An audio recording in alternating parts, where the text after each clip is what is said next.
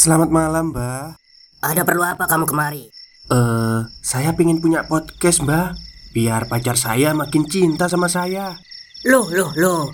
Mau bikin podcast kok tanya dukun? Sekarang kamu download aplikasi Anchor.fm. Di situ kamu bisa buat podcast gratis dan podcast kamu bisa didistribusikan ke platform mana pun. Dan di aplikasi atau website Anchor.fm juga terdapat fitur-fitur yang memudahkan kamu untuk membuat podcast. Oh, gitu ya, Mbak. Kalau gitu, saya boleh minta password wifi-nya, Mbak. Buat apa? Buat download Anchor.fm, Mbak. Subuh pun menjelang. Saya harus melakukan aktivitas lain. Tapi yang saya tidak tahu itu adalah terakhir kalinya saya bertemu dengan Mbak Kinasi dalam keadaan hidup. Karena keesokan harinya, Simbok menemukan Mbak Kinasi sudah kaku tak bernyawa. Entah apa penyebabnya. Kalau kata Pak Mantri, dia gagal jantung. Sungguh alasan yang sangat klise. Kinasi mati dalam pasungan. Menjelang 40 hari. Rasanya seperti tidak percaya Mbak Kinasi sudah meninggal. Kenapa Mbak Kinasi meninggal semudah itu? Mungkin karena jiwanya yang sudah cukup menderita selama ini. 29 hari sudah setelah kepergian Mbak Kinasi. Rasanya ada yang kurang. Tidak ada lagi suara lonceng yang berbunyi Yang harus membangunkan saya. Pilu sekali jalan hidupnya. Ah, tapi hidup masih harus terus berjalan Hari pun berlalu, dan di suatu malam saya terbangun oleh suara lonceng. Kali ini dengan irama yang lambat. Saya bergegas bangun dan membuka tudung saji di dapur untuk mengambil makanan. Karena tidak ada yang bisa dimakan, saya memutuskan untuk menggoreng telur. Ah, Mbak Kinasi ingin makan batin saya Sembari suara lonceng itu sesekali berbunyi Ketika saya ingin menyalakan motor Kompor maksud saya Simbok terbangun dan menghampiri saya Dia berkata Mau apa kamu Karbin? Itu loh Mbak Kinasi Sebelum saya menyelesaikan kalimat untuk menjawab ibu saya, saya baru tersadar. Astagfirullah, saya menyadari kalau Mbak Kinasi kan sudah meninggal. Kita berdua pun saling bertatapan, tapi tadi saya benar-benar mendengar suara lonceng itu. Berani sumpah Simbok pun mengajak saya untuk masuk lagi ke kamar. Dan ketika beberapa langkah ke depan, suara lonceng itu terdengar kembali. Kita berdua mendengarnya. Seketika itu kami bergidik dan bergegas masuk. Tapi suara lonceng itu masih ada. Simbokku ini memang orangnya agak pemberani dia mengajakku untuk melihat. Aku pun yang agak penasaran, juga ikut di belakang Simbok. Suara lonceng itu masih ada. Ting, ting. Sampailah kami di depan jendela bekas kamar Mbak Kinasi. Di situ Simbok bilang, "Wes no, Simbo, Karbin, bapak dan ibu wis ikhlas. Perlahan suara lonceng itu hilang. Saya pikir kejadian akan berhenti di waktu itu, tapi ternyata belum. 40 hari sudah berlalu, pikiranku masih bertanya-tanya mengingat kejadian suara lonceng tempo hari. Nampaknya bapak mulai menunjukkan penyesalan Dia sering sakit dan melamun setiap hari. Semua pekerjaan mengurus tujuh tempat gilingan padi semua dipasrahkan ke saya. Dalam beberapa pembicaraan, dia sempat berkata, "Rasanya aku mau mati kalau merasakan semua ini." Tapi itu kita kesampingkan dulu. Kembali ke cerita. Waktu itu musim panen, pastilah tempat gilingan akan dipenuhi oleh para pelanggan. Saya jadi sangat sibuk dan lelah hari itu. Waktu itu hari terasa biasa saja. Sepulang kerja, saya langsung mandi dan tidur. Tanpa sadar, saya melewatkan sholat maghrib. Kira-kira jam 10 malam, Simbok membangunkanku untuk sholat Isya. Dengan sedikit malas, saya mengambil wudhu dan sholat. Jadi, antara pavilion kamar mandi itu ada jalan kecil, di mana di situlah jendela bekas kamar Mbak Kinasti berada. Waktu itu saya sempat menengok sebentar, tapi tidak ada perasaan apa-apa. Singkat cerita, setelah saya sholat, saya kembali tidur, dan dalam tidur saya mengalami ketindian. Ya, mungkin karena kecapean. Setelah berusaha untuk menggerakkan badan, akhirnya saya bisa terbangun. Kata orang tua zaman dahulu, kalau kita ketindihan, setelah bangun kita harus membalik bantal kita. Itu memang sudah jadi kebiasaan saya kalau pas ketindian. Dan ketika saya ingin membalik bantal, saya mendengar sayup-sayup suara orang bernyanyi. Sumbernya dari depan pavilion. Saya coba cermati, memang benar ada suara itu. Saya yang penasaran mencoba mendekati sumber suara. Nyanyian itu masih ada. Sampailah saya di depan pintu saya langsung membuka pintu. Suara itu hilang, tapi di depan saya, saya melihat sosok perempuan mirip sekali dengan Mbak Kinasi waktu itu semasa muda. Wajahnya tak terlihat pasti, cuma bentuk tubuhnya saja. Di situ saya terpaku. Perlahan sosok itu berjalan mendekat dan memang benar Itu adalah wujud dari Mbak Kinasi yang dulu. Di situ saya ketakutan tidak bisa bergerak. Sosok itu tersenyum dan berkata Bin Karbin. Saya langsung roboh dan merangkak masuk. Saya tutup pintu dan menangis Memanggil Simbok Simbok pun terbangun. Saya sulit berbicara, hanya bisa mengacungkan jari ke arah depan pavilion. Simbok pun keluar untuk melihat, tapi kata Simbok, tidak ada apa-apa. Sejak kejadian itu, saya tidak berani tidur malam di pavilion. Saya tidur di salah satu tempat penggilingan padi milik bapak, ayahnya Kinasi. Kebetulan ada satu kamar di sana dan berharap tak ada hal-hal aneh lagi. Tapi di situ saya malah selalu bermimpi didatangi oleh Mbak Kinasi.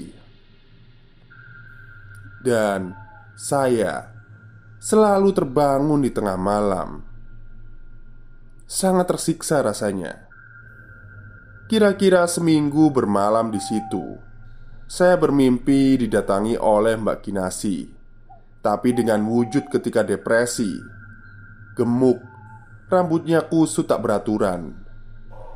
Di mimpi itu Mbak Kinasi duduk membelakangi saya Sambil membunyikan loncengnya. Saya pun terbangun dari mimpi itu. Dan ketika mata saya terbuka Tahukah apa yang di depan saya? Ya, ada Mbak Kinasi di depan saya, tepatnya di samping ujung kaki kanan saya. Duduknya juga membelakangi saya sambil membunyikan loncengnya, dan terdengar suara nafasnya yang sangat berat. Di situ badan saya terasa kaku, tak bisa bergerak. Mata saya pun seakan hanya fokus pada sosok itu. Saya melihat wujud itu perlahan menjadi semakin besar, semakin besar. Tubuhnya hitam agak mengkilat. Sudah bukan seperti Mbak Kinasi lagi. Semakin besar hingga bisa menyentuh langit-langit, dan sosok itu pun menoleh. Wajahnya aneh dan mengerikan. Kepalanya mirip kerbau, wajahnya mancung, dan rambutnya panjang tak bertanduk. Sosok itu hanya memandang saya yang tengah memaku tak bisa bergerak. Saya berdoa sebisanya dalam hati, dan perlahan sosok itu pun pergi menghilang. Stop, stop. Kita break sebentar. Jadi gimana? Kalian pengen punya podcast seperti saya? Jangan pakai dukun, pakai Anchor. Download sekarang juga. Gratis. Setelah tubuh saya bisa saya bergerakkan, langsung saya tarik selimut dan bersembunyi di dalamnya. Keringat saya bercucuran. Mana bisa saya tidur lagi? Saya terjaga hingga adzan subuh berkumandang. Saya keluar dari tempat itu. Sudah ada terlihat para petani yang tengah berangkat ke ladang. Sungguh malam yang berat. Saya pikir kalau begini terus, saya bisa gila. Saya menerka-nerka ada yang tidak beres dengan Mbak Kinasi. Tapi saya tidak tahu harus berbuat apa. Setelah kejadian itu, saya memutuskan untuk kembali lagi ke pavilion. Minimal bila saya dihantui lagi, ada simbok di samping saya. Simbo mulai buka suara. Mungkin karena tidak tega melihat saya terus-terusan dihantui. Simbok jadi mulai curiga kalau Mbak Kinasi Selain depresi Dia juga terkena teluh Cukup nyambung sih kalau dihubungkan dengan apa yang saya lihat Di tempat gilingan padi itu Tapi entahlah Semua itu masih berbentuk prasangka saja Sebenarnya jauh dalam hati saya, saya masih merasa sangat sedih. Mbak Kinasi yang sudah saya anggap kakak sendiri, saya rawat saat sakit. Setelah meninggal, malah jadi begini. Serba bingung. Apa saya harus menceritakan ke orang tuanya Mbak Kinasi? Hari pun berlalu. Malam itu saya dan Simbok berada di ruang tamu kecil di pavilion. Saya sedang ngopi sambil ngerokok. Simbo tengah menjahit celana saya yang robek. Kebetulan esok hari saya akan mengantar sepupu saya yang akan menikah. Ngiring manten kalau bahasa Jawanya. Kami sedikit bercanda waktu itu. Sembari menjahit, Simbo bilang, "Itu loh, kuncung aja udah mau nikah. Terus kamu kapan?"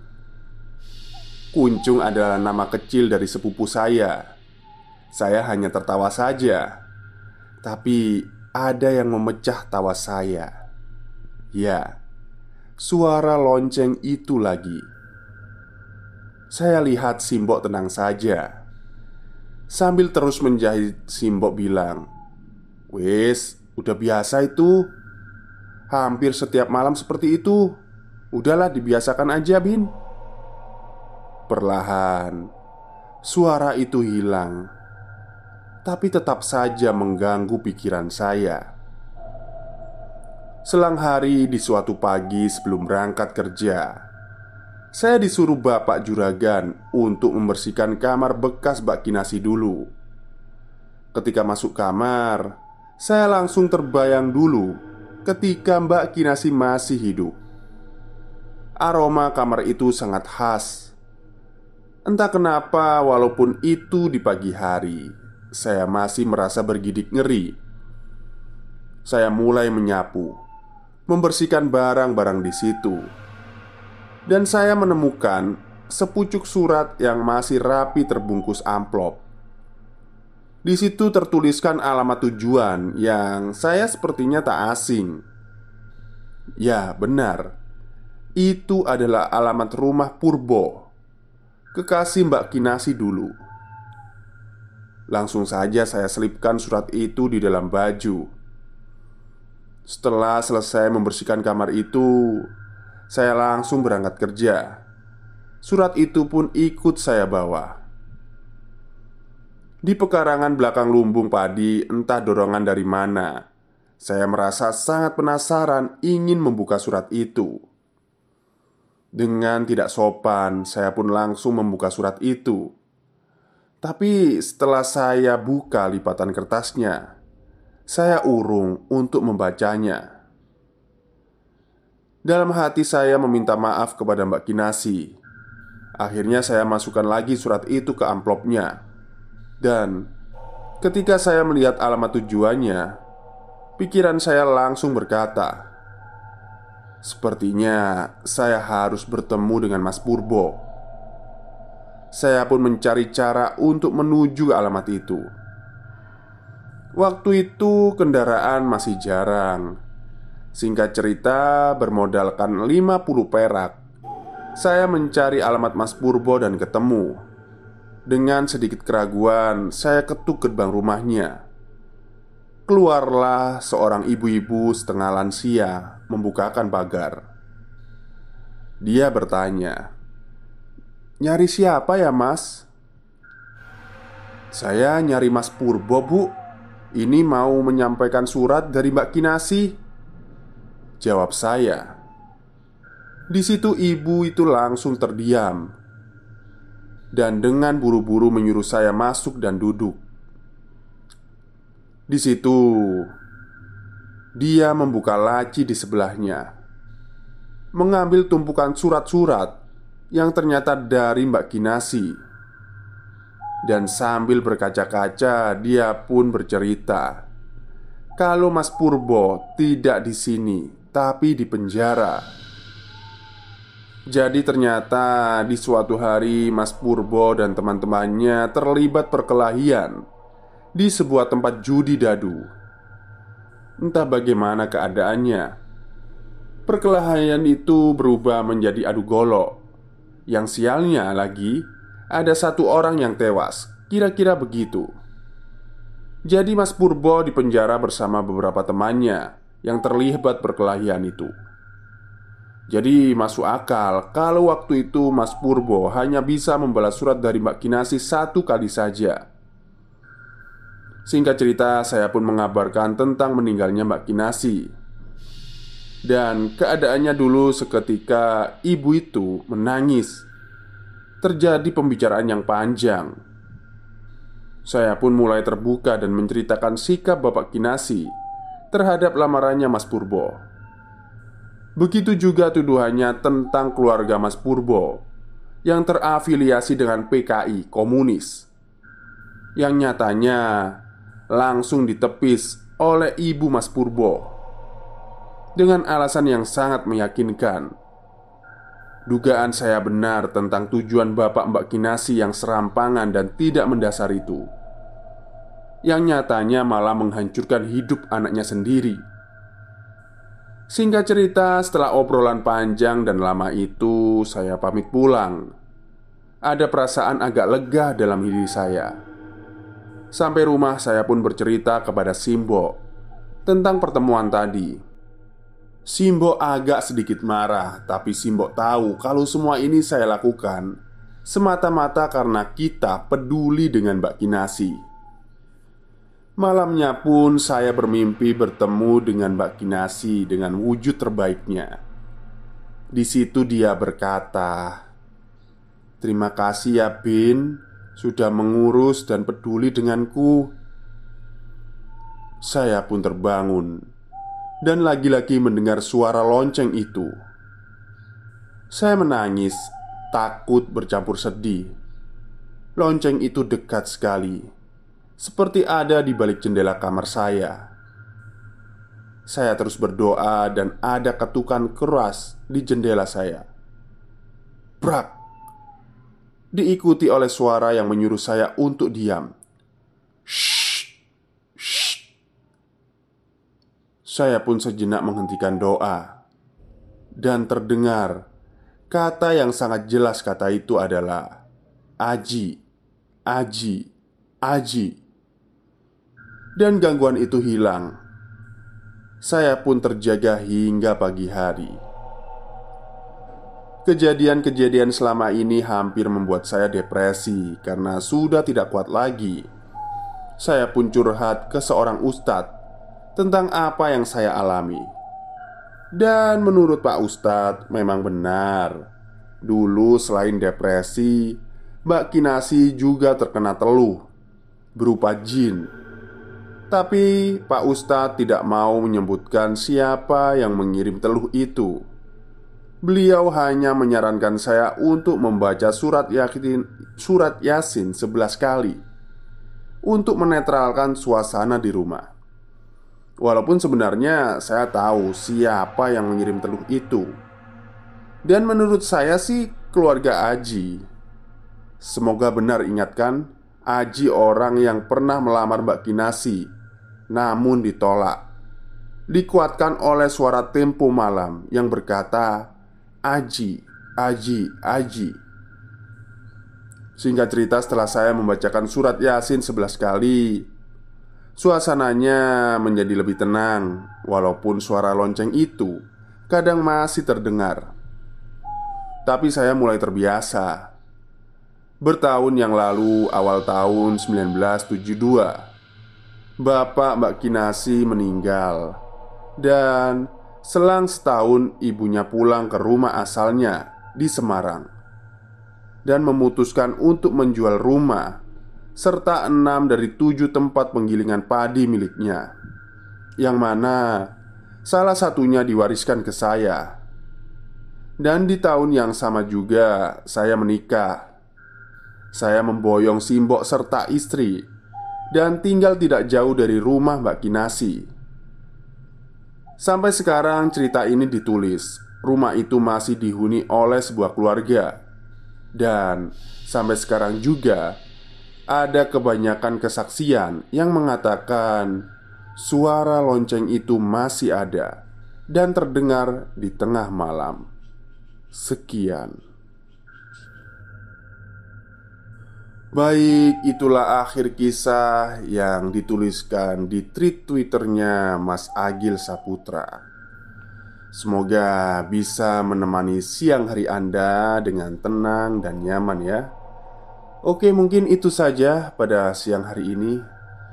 Saya haus, jadi mau ini istirahat. Gak mungkin kan minum es. Istirahat dulu, nunggu maghrib, dan selamat berpuasa bagi yang menjalankan. Semoga kita semua diberi kekuatan hingga hari kemenangan tiba. Oke, mungkin itu saja cerita pada siang hari ini. Kurang lebihnya saya mohon maaf. Wassalamualaikum warahmatullahi wabarakatuh.